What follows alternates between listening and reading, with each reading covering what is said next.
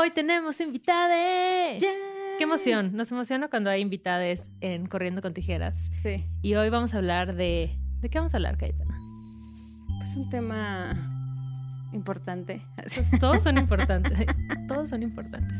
Pero vamos a hablar un poco de cómo eh, los estereotipos de género, desde antes de que nacemos, ya están un poco sobre nosotros y ya están condicionando la forma en la que nos relacionamos con el mundo. Y el impacto que tiene también, o sea, cosas muy sencillas de cómo nos vestimos desde pequeños, tienen en la vida adulta, en la vida adulta. Corriendo con tijeras. Con Ale Gareda y Cayetana Pérez. Y para eso tenemos a un invitado muy especial. Bienvenido, Rafa Rufus, a ¡Eh! Corriendo con Tijeras. ¡Yay! Bravo. Aquí, la verdad es que Ya ves. nunca nos aprendemos los currículums de nadie y nos gusta que la gente se presente. Ok, Entonces perfecto. tú cuéntale a la banda No ponemos etiquetas. Me Exacto. parece muy bien. quién Yo- eres, qué haces. Eh, yo soy el doctor Rafa López. Cuando me piden el currículum, normalmente hablo más de que soy médico cirujano, de que estudié en la Universidad La Salle y luego hice psiquiatría. Pero la verdad es que, mm, eh, siendo honestos, para mí es una forma demasiado acotada de entender a lo que me dedico. Yo a mí lo que me gusta es todo el tema del desarrollo personal, la calidad de vida, pero desde el arte, la filosofía, la religión y a lo largo de mi vida he explorado eh, muchos aspectos que tienen que ver con cómo le hago para expresarme y para ayudarle a los demás a identificar su vocación y demás. Bueno, tengo un podcast que se llama. Supracortical, eh, tuvo sus orígenes en puentes.me y pues ha variado y ha gustado por ahí. Seguimos platicando ahí sobre temas de vocación, relaciones de pareja, de miedos, de anhelos y una serie de circunstancias que nos ayuden a conocernos mejor a nosotros mismos, que significa entender un poco mejor cómo pienso, cómo siento y cómo tomo decisiones. Y pues me he dedicado sobre todo a eso, a dar conferencias, talleres, cursos, un poco a salir del consultorio y platicar de esas cosas con las personas. Perfecto, qué buena Ay, presentación. profundo, sí. Ay. Es que se Regularmente nota que tiene un podcast. Sí, total, güey. Regularmente es como, ay, mi nombre es mm, y me dedico a mm, y ya. Sí. Bueno, pues para entrar en calorcito hablemos primero, ¿qué onda? A ver, lo que queremos entender. ¿Qué huele con? ¿Qué huele con? Ajá. Como que Cayetana y yo siempre nos descubrimos como en esta etapa de nuestra vida, como con esta palabra ya muy gastada, pero de, de construyendo Sí. como patrones que aprendimos y que ahora ya nos dimos cuenta que no están chidos, ¿no? Y que no nos representan y que queremos como darle la vuelta. Entonces, eh, un poquito de lo que hablábamos y de lo que nos interesa platicar contigo es como desde antes de que una persona nazca, o sea, Sí. desde que está en el vientre de su madre, Sí. ya empezamos a condicionar cómo tiene que actuar, qué tipo de virtudes tiene que tener, si es hombre, si es mujer, si el cuarto rosa o el cuarto azul, si hacemos estos gender reveal cosas que hacen en que explotan Ah. el globo y el confeti, Sí. ¿no? O sea, ¿Por? ¿En qué momento? mientras tú estás flotando así en el cosmos, ya sabes, siendo un feto feliz eh, o un bebé feliz ahí, Sí. ¿Qué, qué, qué está pasando? O sea, desde afuera, ¿cómo empezamos como a condicionar lo que significa ser hombre, lo que significa ser mujer? Ok, y yo a mí me gusta mucho irme por las ramas, ustedes disculparán, vamos platicando. Eh, soy un feto, estoy adentro del útero de mi mamá y mi mamá acaba de hacer una fiesta para determinar si soy niño o niña y entonces los globos azules, los globos rosas. Yo no me entero. Ok. Yo simple y sencillamente, a mí ahí no me ha pasado absolutamente Tú estás nada. chido. Pero no tiene como chido. una emoción en la mamá. Si la mamá es como de quiso toda la vida de quiero que sea niño, sea niño, sea niño. Y sale los globos rosas y no te jodió ya ahí la emoción, aunque estás dentro del vientre materno. No, eso suena muy lógico y como suena muy lógico se ha investigado eh, científicamente y no, en ese momento a mí no me pasa nada. Mi mamá puede estar profundamente decepcionada de que yo haya sido niña y resulta que soy niño y entonces este, ah, yo no me entero. Pero va a parecer que no tiene nada que ver, ahorita lo explico. Hace un par de años fui a un restaurante tradicional japonés. Y entonces le dije al chef, le dije, oye, primera vez, ¿qué me recomiendas? Me dijo, ah, muy bien, mira, mi- mira, aquí vienen muchas personas que son genuinamente orientales, que nacieron en Japón, etcétera, etcétera. Te voy a preparar dos rollos. Uno te va a gustar, Ok. el otro te va a gustar más. ¿Ok? Ok. Ok, entonces pruebo el primer rollo. Toc, toc, toc. Oh, está muy bueno y muy rico, no sé qué tal. Oh. Dice, este te va a gustar más. Y lo probé y le digo, wow, este me encantó. Me dice, es el mismo, nada más que tiene limón. Yo dije, pero ¿y? Los mexicanos comen limón, los japoneses no. Ok. Hay estudios que nos muestran cómo el feto empieza a percibir los sabores de lo que la mamá come. Y entonces, desde que un bebé nace, ya tiene una predilección por ciertos sabores. La cebolla, el ajo, el- ¿sabes? El limón. Y ya hay adentro de él eso que le dice, oh, esto está padre. Ajá. El simple hecho de que seas mexicano y te vas al extranjero y entonces dices, ay, unos chilitos toreados o una tortilla. exacto. tal. Un Ay, tajín de Típi- perdido. Típico que aquí así de, no, sin chile, joven, gracias. No, y allá es como, ay, no tiene un picante por ahí. Claro, sobre". algo, ¿no? Porque pega directamente en tus emociones en la cosa más profunda. Bueno, un, una persona nace en México, aprende a hablar español, a los cinco años de edad se va a Estados Unidos y en Estados Unidos pasa toda su vida, se vuelve súper gringo, este, toda su vida la desarrolla allá y le da Alzheimer, tiene 75 años de edad y le empieza a dar Alzheimer. Cuando él regresaba a México ya no sabía hablar español, ya no le costaba trabajo, pero ahora que le está dando Alzheimer, empieza a hablar solo en español. Porque aunque haya pasado 70 años de su vida en otro lugar, las cosas que están profundamente arraigadas en nuestra formación, en nuestros primeros tres años de vida, mientras más cercanos al útero, evidentemente más, las traemos tatuadas. Y esto es algo que hay que saber. Aquí sí ya me empiezo a meter a temas de perspectiva de género. Yo soy, yo Rafa López, soy un hombre heterosexual que nació en los ochentas en México, Toluca, México. Por haber nacido ahí, en mi cabeza están metidas una serie de roles de género que aunque quiera y aunque me deconstruya y aunque me informe y aunque todo, ahí están.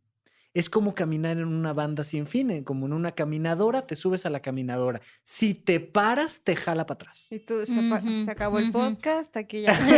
bueno, gracias, bye. No pudimos No tenemos nada. No, güey, ya No hay nada más que hacer. güey. No, esto es muy importante entenderlo, porque si yo, sea niño, niña, sea él, ella, ello, lo que ustedes me digan, no estoy todo el tiempo informándome, todo el tiempo conviviendo con nuevas formas de pensar, todo el tiempo haciendo un esfuerzo para deconstruirme, si no empiezo yo a deconstruirme el día uno, me freno mi genética, mi cultura más básica, mi entorno me va a jalar. Este torbellino de la vida me va a jalar. Entonces, lo padre de esto, vamos a tratar de darle un poco la vuelta a esto, es que la deconstrucción es bien padre.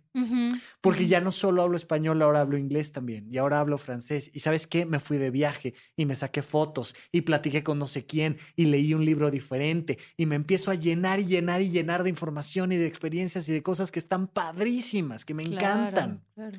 Pero tengo que saber que si dejo de deconstruirme o dejo de informarme o dejo de abrirme a nuevas ideas, me va a jalar el condicionamiento naturalmente. Y justo lo que platicábamos Ale y yo, o sea, es como, eh, por ejemplo, en mi caso, y lo platicábamos en el episodio pasado, es eh, eh, por el, o sea, yo nací siendo mujer, ¿no? También soy heterosexual, pero yo estaba muy peleada con la idea de ser niña porque no me sentía tan libre como veía a los niños, o sea, y el hecho justo de, pues, desde que naces, ¿no? Desde que naces y te ponen dos aretes, ¿no? A huevo. Te pregunten o no te pregunten. No, no, y de tienes- preferencia, o sea, ya en la cuna, ahí directo, ¡pam! Dos arponazos directos. antes de que lo haga presente, ¿no? Antes de que se haga consciente de que tiene que usar aretes. O sea, es como de por qué eh, justo eso marca tanto nuestra habilidad, o sea, nuestra autoestima en un futuro. O sea, por qué el hecho de, y, y a mí me llama mucho la atención y como que me quiero referir mucho a un, a un em- un episodio que recomiendo que tienes, que se llama Faldo Pantalón que mencionas justo como las consecuencias o lo que tiene en un futuro el, el hecho de usar falda cuando eres niña. Y Que es un pequeño factor, es como, oye, pues eres niña, usas falda, punto y ya. O sea, como que no pasa nada, ¿no? Y de repente tu libertad para correr, tu libertad para escalar, tu, tu libertad para jugar fútbol, para jugar básquetbol, cambia por completo y te ves atada a no le vayas a enseñar los calzones a nadie Claro. y entonces te cambia la vida. Y también es un tema de bullying, ¿no? Decíamos, ay, te vi los calzones, jiji, son blancos. Y entonces como, no, ya me vio los calzones, ¿no? Cuando el 80% de los calzones son blancos, ¿no? O sea, Sí, además, estadística de Cayetana. Y que si me los viste, pues muy tu tema y además no está padre. O sea, estás, estás confesando un crimen de nueve años si quieres, pero al final de cuentas, tú estás diciendo que hiciste algo que no debes de hacer y la que se siente avergonzada soy yo. Exacto. Claro. Y yo pienso mucho eh, cuando veo como a gente de mi edad que está educando a sus hijas, y, y luego me dicen que soy bien exagerada, pero yo digo, es que esta idea como de, de princesear a las mujeres, ¿no? Y, y de a los niños es como, valiente, explora tu cochecito, tu astronauta, tu no sé qué. Y la niña es como, ay, toma tu bebé y toma tu carriola. Que puede parecer como muy inofensivo, es como, ay, pues no, esto no está impactando de ninguna forma. O sea, ¿qué impacto tiene? O sea, ¿de qué forma desde ese momento, desde que tenemos uno, dos, tres años, ya nos empiezan a meter estos roles de, a ver, las mujeres son de cuidados, los hombres son de aventura. O sea, ¿qué, qué tanto influye eso en nuestra forma de concebirnos, ya sea como hombres, como mujeres? Totalmente, y además impacta en algo importantísimo que se llama el autoconcepto. Tu calidad de vida depende de tu autoconcepto. Em, para hacerlo de una manera muy práctica, muy clara, cuando tú dices, es que soy un dos puntos rayita o soy una, o como lo quieras parafrasear. Cuando tú respondes eso, tú tienes un autoconcepto. No hay nadie en el planeta que diga, es que soy exitosa y se sienta emocionalmente mal. Hay gente exitosa que se siente mal porque dices que, ay, qué estúpido soy, de verdad.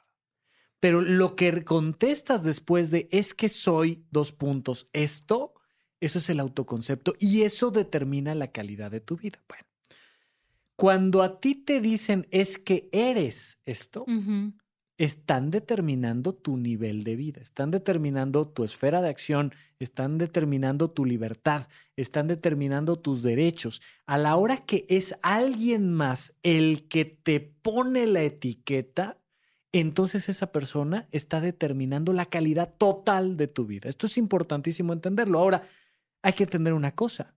Todos los bebés son 100% dependientes de sus cuidadores. Y lo que queremos es que después de aproximadamente 21 años más menos, sean 100% independientes. El problema es crear ese arco de manera adecuada. Entonces, yo entiendo, he escuchado estas conversaciones varias veces donde, donde pareciera que una de las soluciones es no les des roles de género a los niños, niñas, niños, lo que sea, no se los des.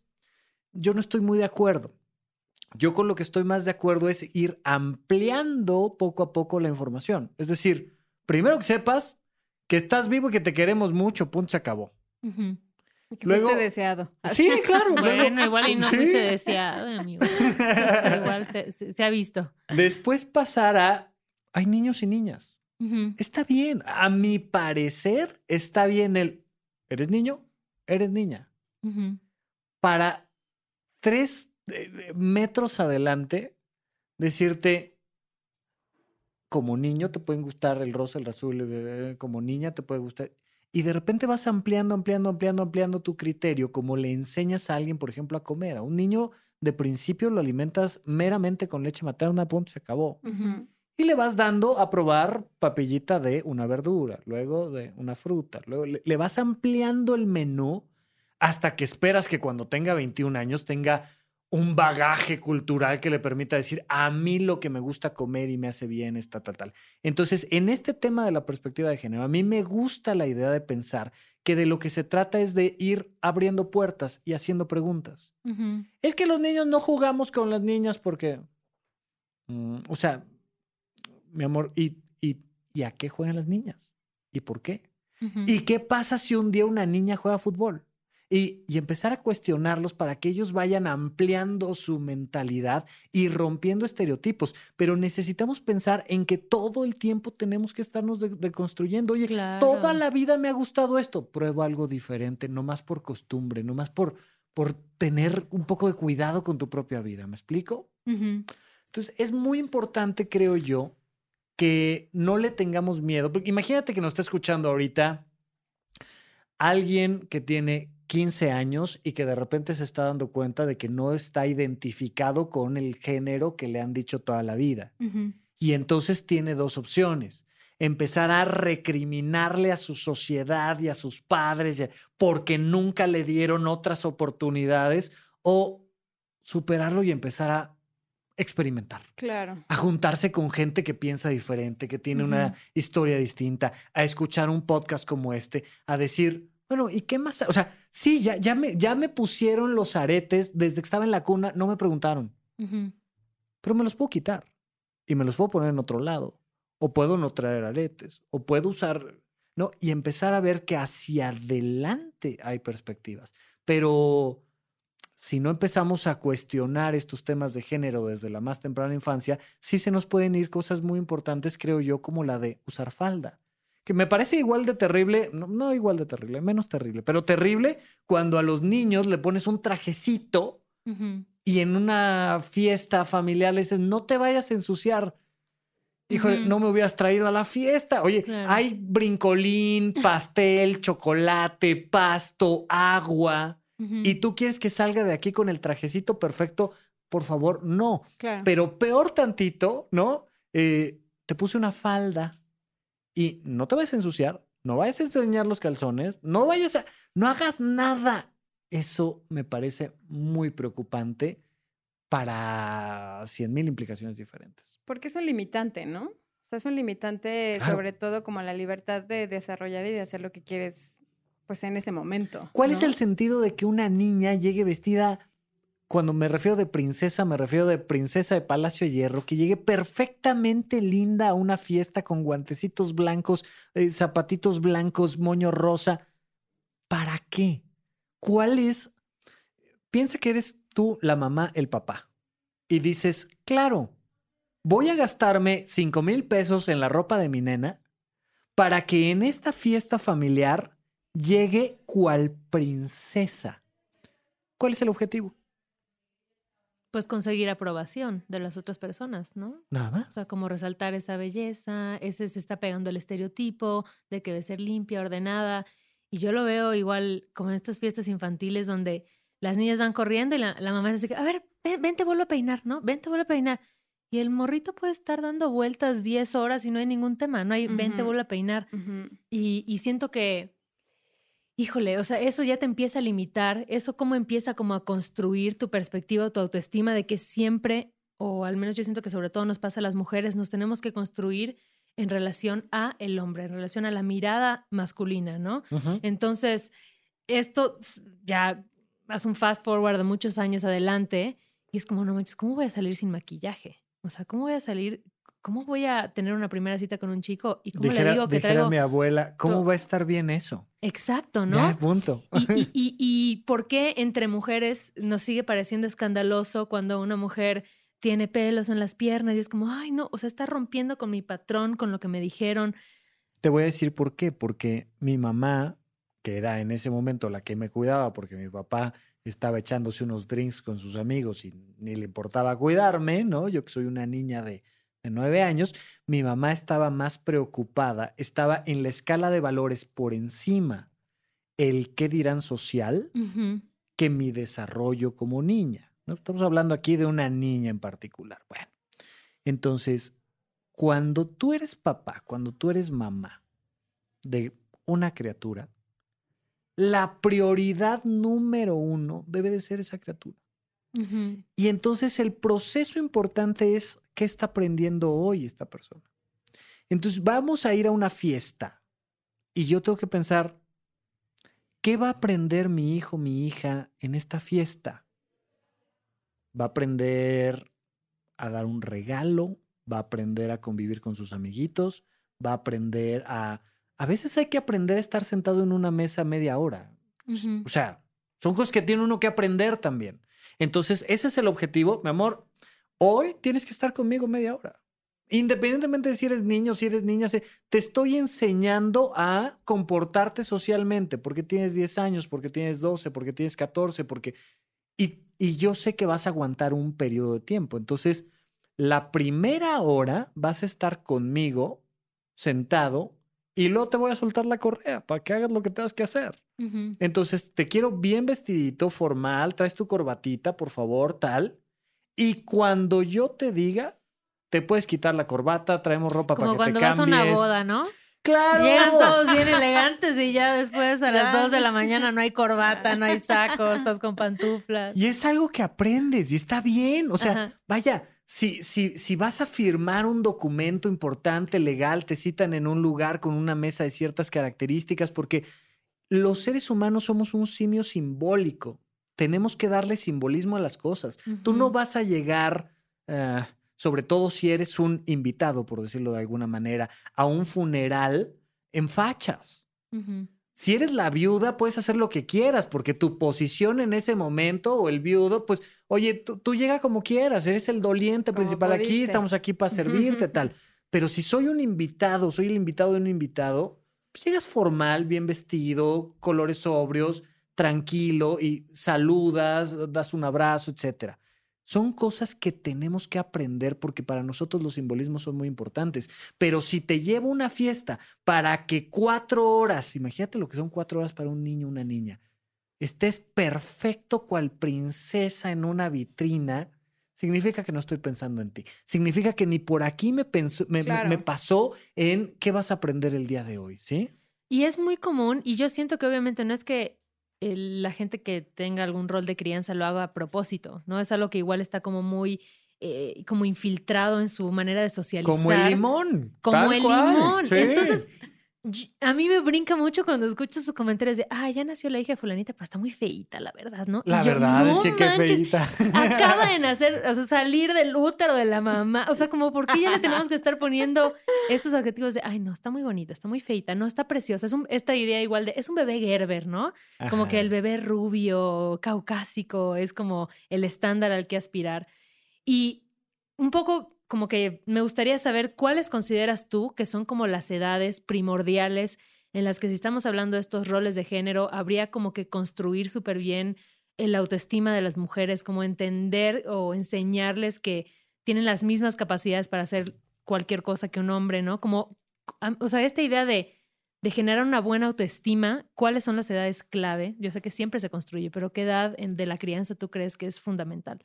No, necesariamente mientras más pequeños eh, es más importante. O sea, es para construir la autoestima de una niña, el año cero es por demás muchísimo más importante que el año uno. Pero el Que- año uno es igual de importante, más importante que el año dos, etcétera, etcétera, Que etcétera. aquí yo creo que es algo que, o sea, que mencionaba, que es como es importante saber que eres deseado. O sea, por esto. Claro. O sea, todo este tema justo como de, y a lo- o sea, nada más tocándolo rápido, de el tema del aborto, ¿no? O sea, como de, si vas a tener un hijo, tienes que desear ese hijo, porque tiene muchas implicaciones, por lo pronto, o lo que he estudiado y lo que he leído, es como implicaciones de saberte deseado dentro del núcleo familiar, ¿no? Y ese Sí. es como el primer aspecto que construye tu autoestima. Por eso es tan importante si vas a tener un hijo que desees tener un hijo, ¿sabes? O sea, por eso tan importante la libertad de ser madre o no, güey, ¿no? O Y- y, y a eso, a eso iba precisamente. A ver, ¿qué significa ser una mujer con una buena autoestima? ¿Cómo podríamos explicarle a cualquier chica que nos esté escuchando, oye, ¿tú tienes buena autoestima o no? ¿Qué es tener buena autoestima? yo creo que seguridad. Como pregunta de examen. ¿no? Deja saco mis apuntes. Y yo, ay, no, no fui a clase. es el- Es que es importante. Yo creo que es como saber que tienes como la capacidad de realizar las cosas que te propones. Punto. ¿No? Sí, o sea, pasa el las que examen. Claro, sí, bien, bien. Y yo, y yo, y yo, que te veas y te gustes. No, claro. pero- Sacaste ocho, Exacto. ocho Cayetana. en el Pero es que fíjense en me, esto, es la decir, me faltó la parte del desarrollo. no caigamos en estas ideas de que porque tengo yo cierto rol de género, porque tengo eh, cierto tipo de educación, no puedo tener una buena autoestima. Y luego esta pregunta como de, ¿cómo le hacemos para que una niña tenga buena autoestima? Igual que lo hacemos con un niño, ¿no? Acaba de nacer el bebé y el primer elemento importantísimo es, tócalo huélelo, velo a los ojos. ¿Quieres que tu hija tenga una buena autoestima cuando tenga 46 años de edad? Sí, ok. Toca a tu bebé. Tócalo. Huélelo. O sea, acércatelo a la cara. Huele a tu bebé. Y velo a los ojos. La sensación que tiene el bebé del otro lado es, soy importante. Como de contención, ¿no? Mm. Claro. Porque eso es lo que dicen, o sea, que cuando nacemos somos los seres más este egoístas y, o sea, como que lo, o sea, como que nos tomamos muy en serio todo lo que pasa alrededor de nosotros, ¿no? O sea, como que creemos que todo es nuestra culpa porque no, porque no sabemos, no conocemos un mundo aparte de, de la conexión que tienes con tus papás y contigo, sobre todo con la mamá, ¿no? Claro. Entonces te vuelves un ser que si no te da la atención la mamá y si no te da la atención, si no te quieres, si no te sientes deseado, desde ahí es el primer punto de decir, pues no, o sea, como el, digo, igual y no tienes la capacidad de decir, ¿qué hago aquí? ¿no? No, pero, pero sí. Llévenme. Es, es importante que no sepamos que es mucho, mucho más trascendente que mi mamá me haya volteado a ver a que si me puso aretes o no. Los aretes un día me los voy a poder quitar, pero la falta de su mirada va a estar difícil que me quite esa huella. Pasan los años, no muchos, dos años, un año. Y ahora lo que necesito es que me escuchen. A mí me da mucha risa porque hay esta idea de que los celulares vinieron a acabar con las conversaciones. Y la verdad es que no, las conversaciones todavía no, no surgen, no existen. Entonces, antes llegaba papá y papá hablaba. Mamá escuchaba y todos los demás tenían que estar como estatuas de marfil, uno, dos o tres así, ¿no? Ya sabes. Entonces, no había conversación, no había celular. Como ahora ya relajamos un poco los límites, pues el chamaco está clavado en el celular, ta, ta, ta, ta, ta, y entonces decimos, "Oh, es que se acabó la conversación. ¿Cuándo ha habido conversación?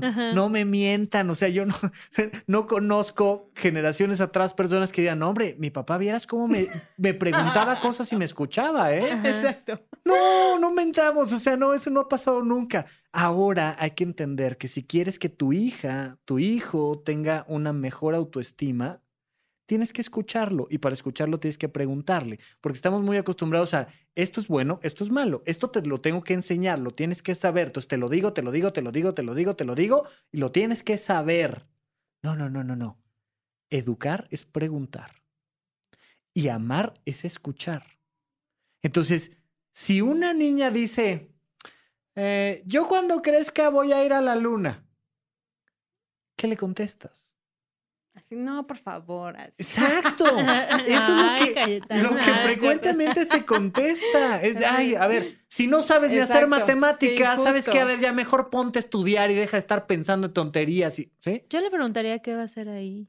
¿Y qué vas a hacer en la luna? ¿Y para pero qué, porque tú ya estás deconstruida. ¿Y qué planes hay para La para realidad es luna? otra, amiga. Por eso Oye, estamos ¿y acá. cuándo? ¿Y quiénes Ajá. son los que van a la... Y preguntar Claro. y dejar que conteste. Y de repente te pueden decir un montón de cosas que, que a primeras pu- pu- pueden sonar muy absurdas. Pero esta idea de, no, los niños tienen que hablar bien, los niños tienen que decir cosas importantes, los niños tienen que aprender a quedarse callados. Los, no, los niños tienen que aprender a hablar. Y entonces hay que preguntarles. A comunicarse. Claro. sí. Entonces, si una niña dice, eh, yo me voy a casar con un orangután, uno dice, híjole, ojalá, ojalá no, porque sí, sí es posible. Ahí nos metemos en problemas con PETA, pero Pero decir, oye, ¿por qué? ¿Cuándo? ¿Cómo? ¿Dónde? ¿No? Eh, Los papás normalmente no saben platicar con sus hijos y entonces se quejan mucho conmigo en consulta de, es que yo quiero platicar con mi hijo para que me tenga confianza y el día de mañana que tenga novio venga y me avise para yo decirle lo que tiene que cuidarse cuando sean temas de sexualidad, y-. ¿no? Y es como, a ver, espérame, pero hablas con tus hijos, es que sí lo intento, pero llego y les digo, ¿cómo te fue en la escuela? Y me dicen, bien. Y justo, o sea, ¿Y cómo hablas con ellos? y si somos una generación que no tuvimos ese, es, pues sí, esa comunicación con nuestros padres y no tenemos, o sí, o sea, eh, ahorita tomando en cuenta como el check, ¿no? Así de, ay, no, esto no, esto no, esto no, esto no, esto no. Es como cómo construyes una autoestima, ¿no? Más poderosa, más grande, más fuerte en una edad adulta. O sea, cuando no tuviste a lo mejor esos tres años de... Porque igual y no, Claro. tus papás hicieron lo mejor que pudieron. ¿no? Definitivamente hicieron lo mejor que pudieron, no fue mucho, pero bueno, mira, una de las grandes misiones era que sobrevivieras, sobreviviste, Exacto. 50% les fue muy bien. acá. Yo siempre digo que es un milagro que un ser humano de más de 18 años Exista. exista. Neta. O sea, nada más ahí con eso. Entonces, Y, y a- y además, si nos preguntas, nosotros aventábamos cohetes y nos aventábamos por las bardas. y es claro, como, claro. ¿cómo sobrevivir? Bueno, jugamos con cosas muy tóxicas. Entonces, cuando quieres platicar con tus hijos, te recomiendo hacer preguntas más amplias, como ¿qué fue lo que menos te gustó en la escuela el día de hoy? Ya no se puede contestar con un bien. Eh, ¿Qué fue lo que más te gustó el día de hoy? ¿Hay alguno de tus compañeros con el que hayas platicado algo interesante? Y entonces te forza mentalmente a buscar una conversación distinta y eso va construyendo tu autoestima. Pero me acabo de dar cuenta de que tengo pésima autoestima, soy una mujer, un hombre, lo que tú quieras, de 37 años de edad y digo, pues sí, ya, ya me di cuenta por qué estoy como estoy, ¿no? Ya tengo mala autoestima. ¿Y ahora qué hago? Te las preguntas al espejo. ¿Qué fue lo que menos te gustó del trabajo? Fíjate, muy importante. Lo que da autoestima siendo un adulto, ¿no? Pasamos de la mirada humana a las preguntas, vamos un paso más allá, es el placer, cosa que conocemos muy poquito. Uy, Mm. se, ha, Uf. se ha hablado en este podcast sobre el placer. Yo lo sé, y es precisamente por eso que quiero reiterar. Una persona que experimenta placer eleva su autoestima. Una persona que no experimenta placer baja su autoestima. ¿De qué formas podemos experimentar placer? De principio, con nuestros cinco sentidos. Toca. Tócate y toca el mundo. Claro. Ujú. Ve, huele, saborea, escucha. Todos los seres humanos, todos sentimos placer con nuestros cinco sentidos, todos. Y es el primer placer inicial.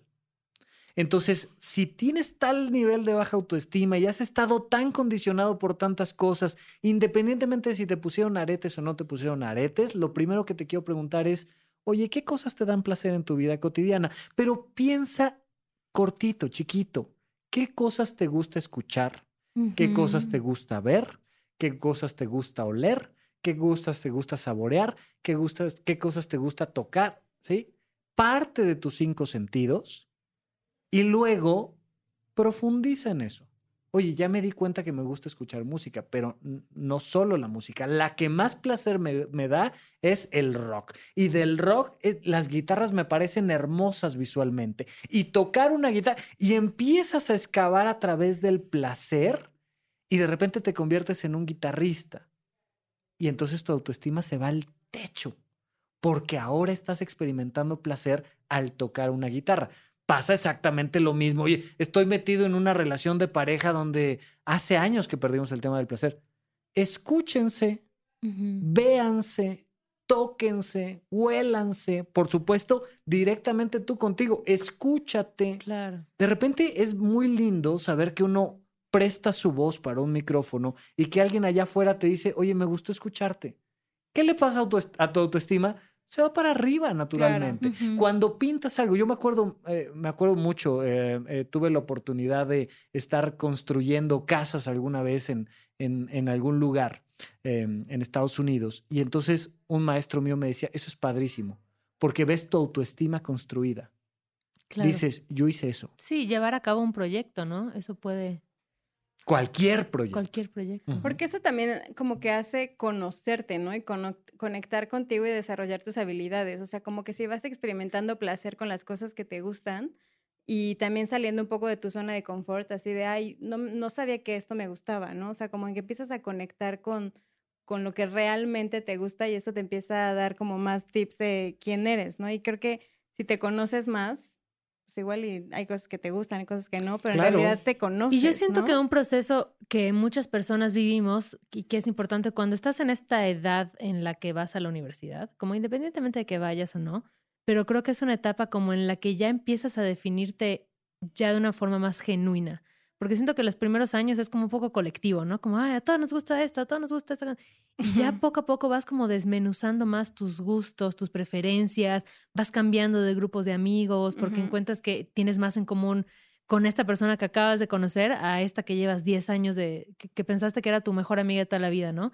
Como que empiezas a moldearte ya de una forma como más auténtica, o al menos yo trato de que sea de esa forma y siento que, que eso me ha ayudado muchísimo a conocerme mejor, a seguir construyendo mi autoestima, a rodearme de gente que, que igual me hace sentir bien, ¿sabes? Que me hace sentir vista, escuchada, o sea, un poco lo que, lo que hablábamos de regresas al inicio, ¿no? Lo que antes te daban tus papás. Al vientre. Al- Exacto, regresas al vientre materno. Entonces Claro. eso me parece, me parece muy chido, pero aún así nos seguimos enfrentando a muchos juicios y a muchos estereotipos. O sea, me gustaría un poquito ir al así, de regreso. Directo. ¿Qué, Ajá. qué es un estereotipo? ¿Cómo se construye a nivel social? Ok, los seres humanos tenemos una gran capacidad que es la de hacer estereotipos. Eso racionalmente, intelectualmente es algo que nos da grandes ventajas porque nos permite sintetizar, entender, transformar el mundo. Entonces necesitamos los estereotipos que básicamente son una caricatura mental. Es poder decir, esto es un árbol, esto es una mesa, esto es el cielo, esto es Dios. Y a la hora que podemos caricaturizar cosas tan complejas como un bosque, ¿no? Tenemos un estereotipo mental de un bosque. Y entonces podemos comprenderlo, estudiarlo y es algo muy positivo. El problema es que estos estereotipos, que son caricaturas mentales que en algún momento aprendemos, muchas veces las dejamos de formas muy infantiles. Entonces, ¿qué pasaría con un niño que de repente tiene el estereotipo del hada de los dientes o del ratón de los dientes y que sigue a sus 45 años con el estereotipo del ratón de los dientes? Pues que va a haber una serie de circunstancias que no van a cuadrar en su mundo porque el mundo es mucho más complejo. Claro. Imagínate tú un científico que quiere estudiar los árboles que solo tiene un estereotipo de árbol. Y árbol es, son dos rayitas que son el tronco Ajá. y unas, unas onduladas que son el árbol. Y ese es, ya, hasta ahí llegó su mentalidad. ¿Qué pasa? El problema no es que tengamos estereotipos. El problema es que tenemos estereotipos infantiles. Entonces, tenemos un estereotipo que funciona muy bien cuando tienes cuatro años de edad y estás en el kindergarten, estás en el jardín de niños, de lo que es una niña y lo que es un niño. Está muy bien. Las niñas son así, los niños son así. Perfecto. Pero tienes 45 años y sigues viendo el mundo de las niñas son así, los niños son así. Nos quedamos con estos condicionamientos mentales que se vuelven inoperantes vamos viviendo con caricaturas como si fueran rayones de crayola que no son, no, no nos permiten convivir. Entonces de repente resulta que he tenido tres parejas en mi vida y a las tres las quiero meter en estereotipos de lo que es una pareja, porque tengo un estereotipo infantil que aprendí cuando tenía 10 años de lo que era una pareja. Entonces no me doy cuenta de que puedo dialogar diferente con tres personas diferentes que son completamente diferentes, que tienen Claro. escalas de valores, edades, formas de pensar distintas. Lo que tenemos que hacer es ir ampliando nuestros estereotipos. Entonces, hoy en día, por ejemplo, ustedes tienen el, est- el es- el estereotipo de lo que es un extraterrestre. Yo les digo extraterrestre y tú piensas en un algo. Yo no sé en qué, pero Yo siempre pienso en los hongos. Yo digo que los hongos son los verdaderos extraterrestres. tú tienes ahí el, el estereotipo. Imagínate que de repente, si llegara a Nueva York a las 12 del día una nave extraterrestre y bajaran unos extraterrestres de verdad. Ajá. en ese momento te ves en la necesidad de romper el estereotipo que tenías antes de lo que era un extraterrestre. Porque ahora sí ya lo tienes ahí, ya lo estás viendo. Claro. Yo no necesito ser incluyente con eh, temas de eh, orientación sexual cuando, hasta donde yo entiendo, todos a mi alrededor son heterosexuales. Pero de repente resulta que mi hija no se identifica como la princesa de la casa y tiene una forma de entenderse distinto. Y entonces Eh, me veo, La rebelde. me veo en la necesidad de transformar mis estereotipos. Hasta antes de yo saber eso, funcionaba, no había problema. Pero, ¿qué pasa? Que el ser humano naturalmente prefiere resguardar el estereotipo. Lo cómodo. Que transformar el estereotipo y convivir Claro, adecuadamente. Claro. Entonces, ahí es donde está el problema. Y qué dañino cuando no no te puedes abrir a, a cambiar tus estereotipos, ¿no? A informarte, a empatizar, a conocer a otras personas y solo te quedas con que no, me dijeron que esto está mal y está mal y entonces a cualquier persona que, que vaya contra lo que me enseñaron, le jodo la vida, ¿no? O sea, ¿por qué, Por ¿por qué somos así como humanidad? Por falta de práctica. Eh, Ya, rompe, tira el escritorio, bye. Por falta de práctica. Mira, eh, en México somos una sociedad que no hace ejercicio, por ejemplo. Ajá.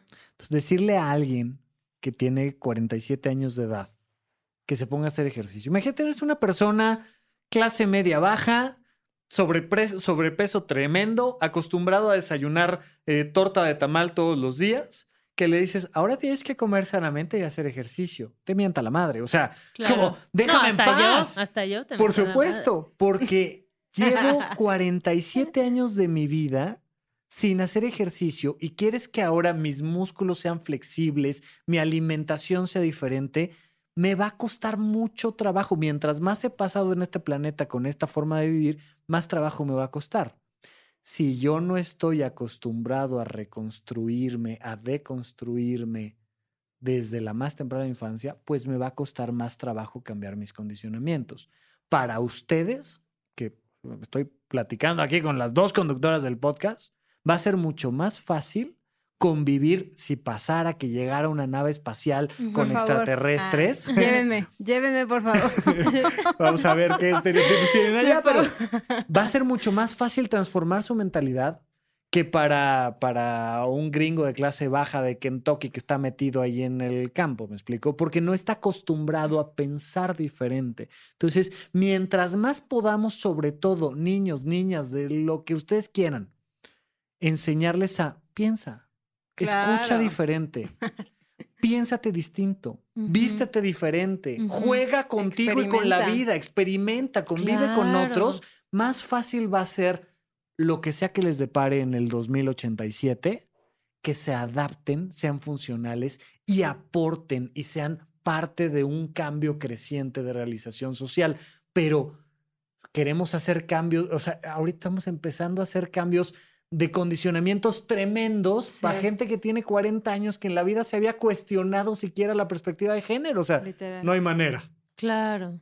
Sí, sí, sí. Y además que no tienen tampoco esta disposición como de por qué yo voy a tener que adaptarme a lo que piensa o hace una minoría, ¿no? O sea, si todo me está diciendo que lo que está Si- bien, si el estándar soy yo, Claro. ¿por qué yo me tengo que adaptar? Mucha gente tiene ese, ese pensamiento de, de no, o sea, yo soy la base de lo neutral, de lo que está probado, de lo que está bien, ¿por qué yo tengo que moldearme a, a las experiencias individuales de otras personas? ¿no? Claro, mira, te lo digo simplemente en medicina, ¿no? Eh, cuando tú aprendes qué demonios es el cuerpo humano, lo estudias sobre un estereotipo. Un hombre de un metro setenta, básicamente caucásico. Eso es un ser humano. O sea, en Claro. medicina, cuando te enseñan un esquema inicial, te dicen, esto es una persona, mide un metro setenta, es un hombre, no tiene sobrepeso, caucásico. Es un primer estereotipo, evidentemente. Si desde ahí no partes a aprender toda la demás diversidad, pues vas a estar perdido. Es muy importante que entendamos que para poder empezar a cambiar el mundo y los estereotipos que reinan y que son disfuncionales en nuestra sociedad, lo tenemos que hacer a través del placer. Es la mejor invitación. Eh, Mira, no quieres cambiar tus estereotipos, perfecto. Nada más busca nuevos placeres. ¿Qué cosa quieres escuchar que nunca hayas escuchado? ¿Qué cosa quieres ver que nunca hayas visto? ¿Qué cosa quieres tocar que nunca hayas tocado? Porque a la hora que te metes por la vía del placer y le empiezas a ampliar el abanico de posibilidades a una persona, entonces naturalmente se empieza a volver más tolerante. El placer es la clave. Y la religión castiga el placer, ¿no? Por supuesto, la religión castiga el placer Tras, porque... Cayetana, sacaste así el látigo. Así, por cierto, Por ¿no? cierto, no By quiero meternos By en polémica. iglesia. No, Claro. bueno, me gustó, me gustó ese comeback, te lo, te lo aplaudo. La, la religión en su, en su perspectiva administrativa es un método de control social que en su momento fue funcional. Vuelvo a lo mismo. O sea, todo esto funcionaba en algún momento. Todo el tema de la comida kosher, por ejemplo, era una manera de sobrevivir en el desierto cuando eras un judío. No, no comas puerco. Oye, ¿sabes por qué? Porque entre otras cosas, estas cosas se echan a perder muy fácil y te vas a contaminar y nos vamos a morir todos. Entonces, está prohibido por Dios.